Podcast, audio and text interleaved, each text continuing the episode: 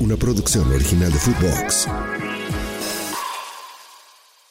Esto es La Fantasmagórica, un podcast con el fantasma Nacho Suárez, exclusivo de Footbox. ¿Qué tal amigos de Footbox? Qué bueno que nos acompañan ahora que acabamos de cumplir dos añotes de estar con la Fantasmagórica en todas las plataformas. Gracias por hacer de este uno de sus podcasts preferidos. La verdad, se los agradezco muchísimo. Empezamos hace dos años, justamente un 26 de julio. Y recuerdo que mi primera, mi primera serie de, de, podcast los hice sobre eh, eh, el fútbol mexicano en los tiempos del narco y, mi, primero, mi primer podcast fue cuando relaté cómo conocí de manera casual, casual al Señor de los Cielos en un partido de Pumas Morelia por ahí de 1990. Y a propósito de que cumplimos dos años, la gente dijo, oye, cuéntanos otras historias. Y digo, ay cabrón, pues tú crees que soy ministerio público para conocer todos esos. ¿En, qué cartel crees que trabajo? ¿Qué?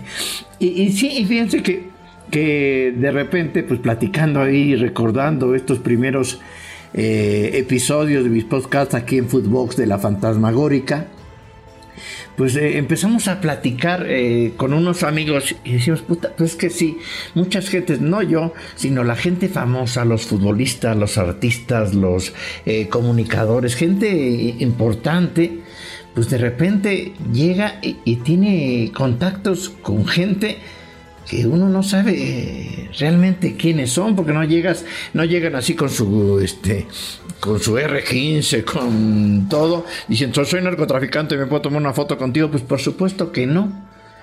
Obviamente, pues visitan los famosos y, y los famosos y los narcos y los empresarios y los políticos visitan ¿qué? restaurantes de lujo, este, antros de moda, todo lo que es el, el jet set, ahí se codean. Y entonces ahí se conocen y obviamente la figura pública, si tú no le das una foto porque lo ves medio sospechoso, ese pinche güey naco, te, eh, ¿quién se cree? Y pasan así. Y de repente, sin querer queriendo, otras seguramente queriendo por querer, porque sí se sabe, eh, eh, tienes, tienes acceso, empiezas a hacer una especie de relación con gente que en algún momento está ligada a, a, cosas eh, turbias, al narcotráfico, y les ha sucedido a boxeadores, a políticos, artistas y los futbolistas no es el caso. Hoy voy a recordar dos historias que seguramente usted, usted eh, ha olvidado o por ahí recuerda de manera vaga. Vamos a recordar la fiesta prohibida a la que asistió un tipo con una carrera intachable siempre en el fútbol, un caballero, es el guerrero, más guerrero de todos, Jared Borghetti, que sin querer queriendo, o vaya usted, vamos a ver cuál fue exactamente la realidad, porque eh, la declaración que a ratito les, les, voy a comentar en la Procuraduría de la República de un evento que sucedió en el 2013, pues dice que habla de que fue de manera casual. Y es que sin eh, aquel 18 de octubre del 2013, allá en, un, en una palapa junto a la playa, muy bonita, poca madre, chingona, donde había lipuses de todos, había como, unos dicen que había como 200 personas, otros dicen que había como 100, en fin, era un lugar muy eh, caro, había... Eh, el coñac de todo, el winche whisky de todo, el tequila del que quisieras, y había una pinche fiesta, una fiesta bien, bien picuda. Ahí se cumplían los 63 años, si no me recuerdo, de don Francisco Rafael Arellano Félix. ¿Quién es él? Pues era el hermano mayor de la dinastía que fundó el cartel de Tijuana y celebró ahí en los, en los Caps. Y no, pues hubo de todo, mariachi, todo, güey. Bueno, el Mimoso, si usted le gusta la banda, de recuerdo fue un, su vocalista fue eh, Luis Antonio Chávez, un güey muy famoso, después ya se salió y operaba aparte. Bueno, pues ahí se celebraba una fiesta chingonzota, estaba tocando el, el, mimoso.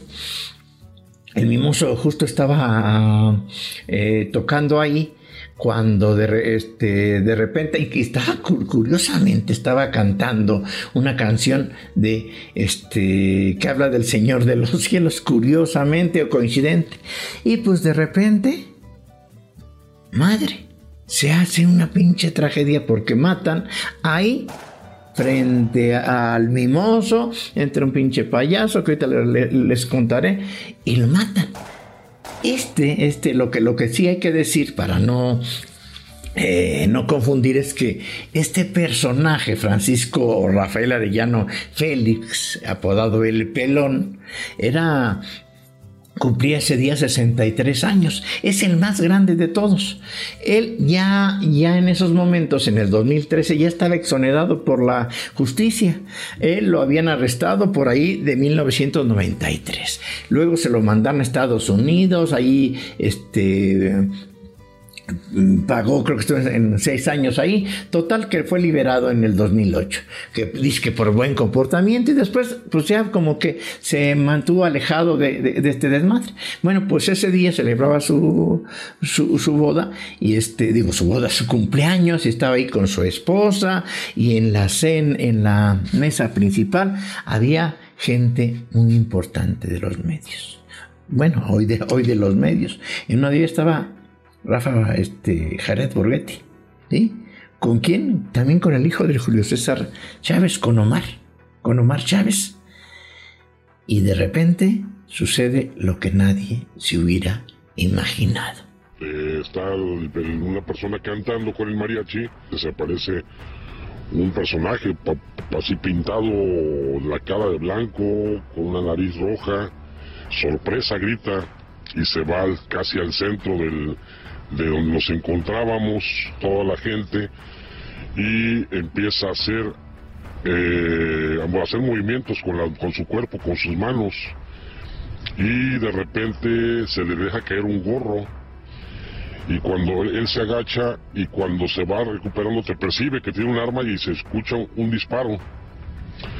Eh, y este, la persona a la, a la, que le dispara, que era el anfitrión, se va de bruces y esa persona, el payaso, estando en el suelo, se oye que, que le tira tres veces.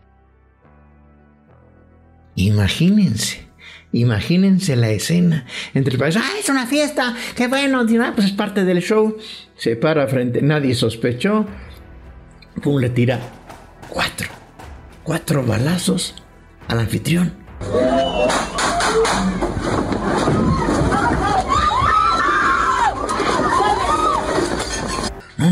Pues todo fue un pinche desmadre, todo fue un pinche caos. No mames, ¿qué pasó? Lo, lo a matar todos, todos corriendo. En las investigaciones empiezan a ver quién estaba ahí cerca, por qué estaban ahí cerca. Y entonces uno de los que estaba sentado justo con la esposa de este capo Francisco Rafael Arellano Félix era nada menos que Jared Borghetti. Así lo relató la prensa. Sentada vestida de rojo se observa la esposa de Rafael Arellano, Rocío del Carmen Lizárraga. En la misma mesa se ve al exfutbolista mexicano Jared Borghetti. No, pues imagínate, cuando ocurrió eso ya Jared ya se había retirado, ya tenía tres o cuatro años retirado, ya trabajaba en ESPN y, ya se dedicaba a los medios. Le digo, así tiene siempre una eh, intachable. Fue citado a declarar cuando el, semanario Z eh, empieza a sacar este, este semanario muy importante que maneja cosas siempre con relaciones con el narcotráfico. Bueno, pues eh, señala y publica en, su, el semanario una foto donde se ve a Borghetti de este, creo que de una sudadera, una playera eh, Polo Rosita abrazado junto con el narcotraficante y otras fotos donde está el hijo de, de, Julio César Chávez, Omar. y entonces lo citan a declarar. Ya después del principio no se dijo nada, toda esa más se cultivó, porque pues, al final de cuentas, pues eh, eh, ¿de, dónde, ¿de dónde es Borghetti? Pues toda de, esa, de, esa zona. Y en la declaración que dio Borghetti en el, hace, te luego el 2013, hace casi 10 años, pues se ocultó, no daba la prensa, y ahora, pues después de tanto tiempo, pues hubo un periodista que se avivó y consiguió la, declaración de Borghetti, donde dice que pues él no, no es que fuera precisamente amigo de, que no era amigo de, de este eh, Rafael Arellano Félix, sino con amigos mutuos, lo, eh, lo conocieron, lo invitaron a la fiesta y él, pues quizá por ser una agente pública y porque pues, lo conocían y, todo el rollo, pues le ofrecieron sentarse ahí eh, y en, la, mesa del anfitrión. Bueno, pero eso, pues eso le cambió de repente la vida porque fue un golpe muy fuerte para, para Jared, estuvo medio congeladón ahí en algunos meses y se tuvo que aguantar. Pero no ha sido este el único caso que a lo mejor usted no recuerda. También a Rafa Márquez, ¿se acuerda lo que le sucedió en el, en el, 2017, 2017, eh, cuando de repente sale y que está ligado a, una banda de eh, supuestamente narcotraficantes y le congela el tesoro, todas sus cuentas que tenía en Nueva York? No, pues fue, aquello fue un escándalo. Él estaba empezando a hacer carrera con, eh, como directivo y como quería ser entrenador del Atlas y todo, y, empieza a hacer carrera y tiene que, tiene que hacerse a un lado por este, por este que fue un escándalo. Así lo dijo en aquel momento Rafa Márquez. Bueno, el día de hoy, diversos comunicación señalaron que soy objeto de una investigación por parte del Departamento del Tesoro de Estados Unidos de América por supuestos hechos relacionados a una organización criminal. Pero a ver, en ese momento, cuando sucede eso, al Kaiser, este Rafa Márquez, que también tiene una carrera intachable y que de verdad yo conozco sus fundaciones donde sí ha tenido muchos hábitos y sí les ayuda, no otras pinches fundaciones piratas que no hacen nada, que se han servido para otras cosas. Saludos, señor Taladera, este, tala, tala, tala, taladera. Este, bueno, pues el Kaiser sí tenía fundaciones que sí trabajaban, que sí operaban, que sí ayudaban. Y, y bueno, y le, le, confiscaron todo, pues todo lo, lo, que tenía. Hay que recordar que, que Rafa Márquez había jugado ahí en, en, el New York, en el Red Bull de Nueva York, y pues tenía ingresos y tenía cuentas bancarias y se los quitaron. Y, y por todo por, por asociarse con Raúl Flores, el tío. ¿Sí? Raúl Flores, el tío, se había declarado culpable por ahí del 2013 como encargado de, traficar cocaína desde México para allá. Era un operador del cartel de Sinaloa, el cartel Jalisco Nueva Operación. Pero ¿quién es este Raúl Flores Hernández, el tío? con el que se, juntó para hacer algún tipo de, de, o recibir apoyos de este. Bueno, ahora muchos, muchos dirán, ay, no, yo no lo conozco. Raúl Flores Hernández, el tío, lo conocíamos prácticamente todos los que nos dedicamos al deporte de, de Televisa, de Azteca, todos, o los que trabajan en espectáculos en Guadalajara. Porque él tenía, él no creas que era un güey mal encarado, puta, ¿qué tal? ¿Cómo estás, fantasma? ¿Qué tal? ¿Cómo? Se llevaba con todos, es con todos, es decir, con todos, y siempre muy amable. ¿Por qué lo conocíamos?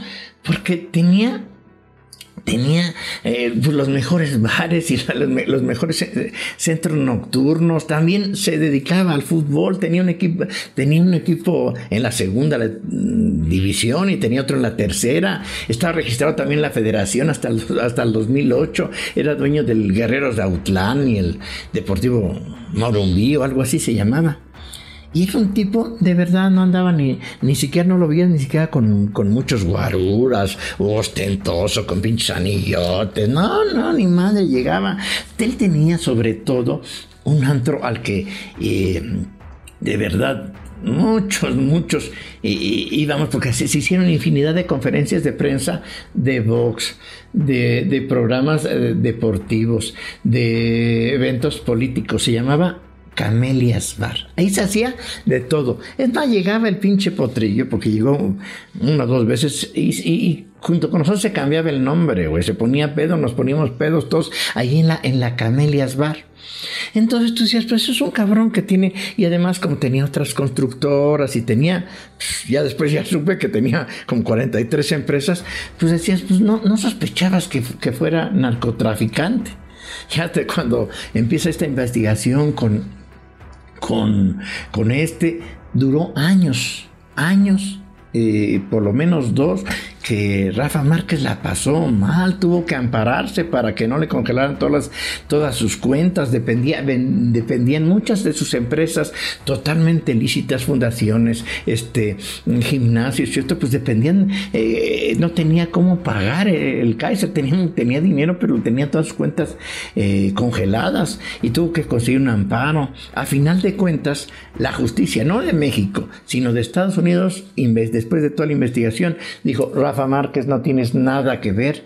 Efectivamente, este nada más este narcotraficante en algunas tuvo pequeñas sociedades eh, o, este, o apoyos, total, lo exoneró por completo, al 100% las autoridades americanas, ya dijo, ya aquí están tus cuentas, eh, disculpen, borró en cuenta nueva, eh, tiene su visa, tiene todo Rafa Márquez. Pero es que sí, Así pasa en el, hoy en día con los, con, los famosos, por eso quería relatarles esto. Y para y, y, le ha pasado prácticamente a todos, a todos. Bueno, yo recuerdo en una entrevista que le dio Julio César Chávez a Miguel Gurbitz en Telemundo, una declaración que era de todos conocida. Dijo, conocí a todos desde el Chapito hasta Chapota, hasta el señor, a todos. Esto dijo Luis Chávez. Conozco a todos los narcotraficantes, a todos, por igual, desde el más bajito hasta el más, hasta el más grande. Querían conocerme, querían tomarse la foto conmigo, pero hasta ahí nada más. Gracias a Dios nunca estuve involucrado en, en narcotráfico. Ay, Agustín, ya se me va a acabar, con que ya se me va a acabar el tiempo y no lo voy a seguir contando, me van a mentar la madre, te van a mentar la madre a ti. Bueno, pero antes de despedir este capítulo de la fantasmagórica, le pregunto. Usted le diría, porque es muy fácil decir, no mames, cama, no, pinche fantasma, todos los conocen, saben que es narco, hacen cosas. Sí, pero también hay la otra. Usted, póngase por un momento y usted fuera un goleador famoso, una figura famosa.